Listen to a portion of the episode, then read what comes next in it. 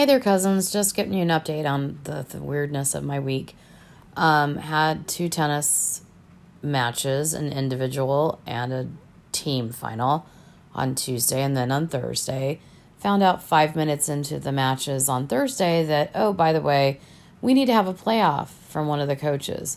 I think it was more her AD than her, but it was really annoying when I should have been paying attention to my girls. So I had already taken Friday off to take Meredith to get some throat surgery done.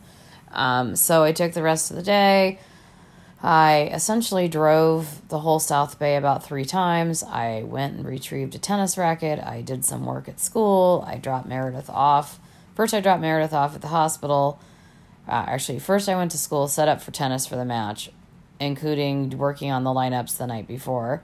Then I went to drop Meredith off at the hospital.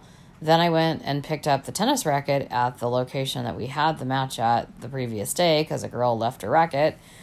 Drove back to school, dropped off the racket, made sure that they got her pulled out so she could get her racket. Then went home, slept for about, I don't know, half an hour, and then realized that I could probably at least get to the game and say hello to the girls before I went to pick Meredith up.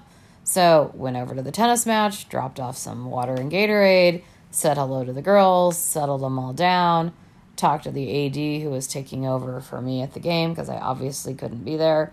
Meredith's surgery was supposed to start at 1.30, but it didn't get started till 2. So anyway, um, then went over to the hospital, which was close to where we were at. Was there for her to be picked up, picked her up, took her home, got her a couple of shakes. I'm like, I know exactly where to go because I've already been to this McDonald's. This will be the third time this week. Got her a shake because that's what she needed for her food.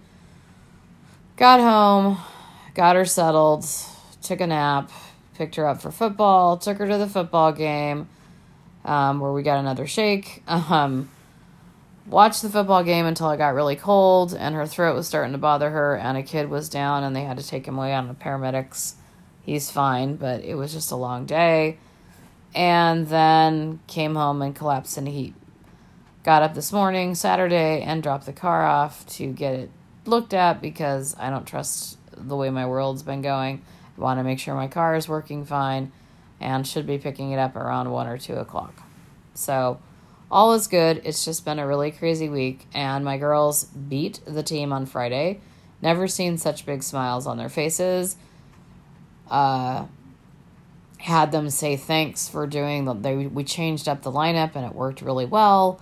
So, um, anyway, we have playoffs this coming week. Hopefully, we'll get them done soon um, because I'm going to Washington, D.C. next weekend for a conference. So, um, anyway, that's the scoop. Hope everything's going well.